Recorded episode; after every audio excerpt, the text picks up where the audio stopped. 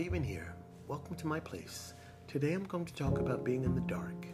Wow, the lights went out. What do we do? Who do we listen to? Who do we believe? Who do we trust? Where did this come from? How did it start? Why are we here? What do we do? Who do we listen to? Who do we believe? Who do we trust? We've never seen anything like this before, and no one really has an answer. But in the midst of it all, we have a lot to be thankful for. And we should start by giving thanks to our scientists, to our doctors, to our leaders that lead, and to our first responders. And as always, thank you for tuning in to my place.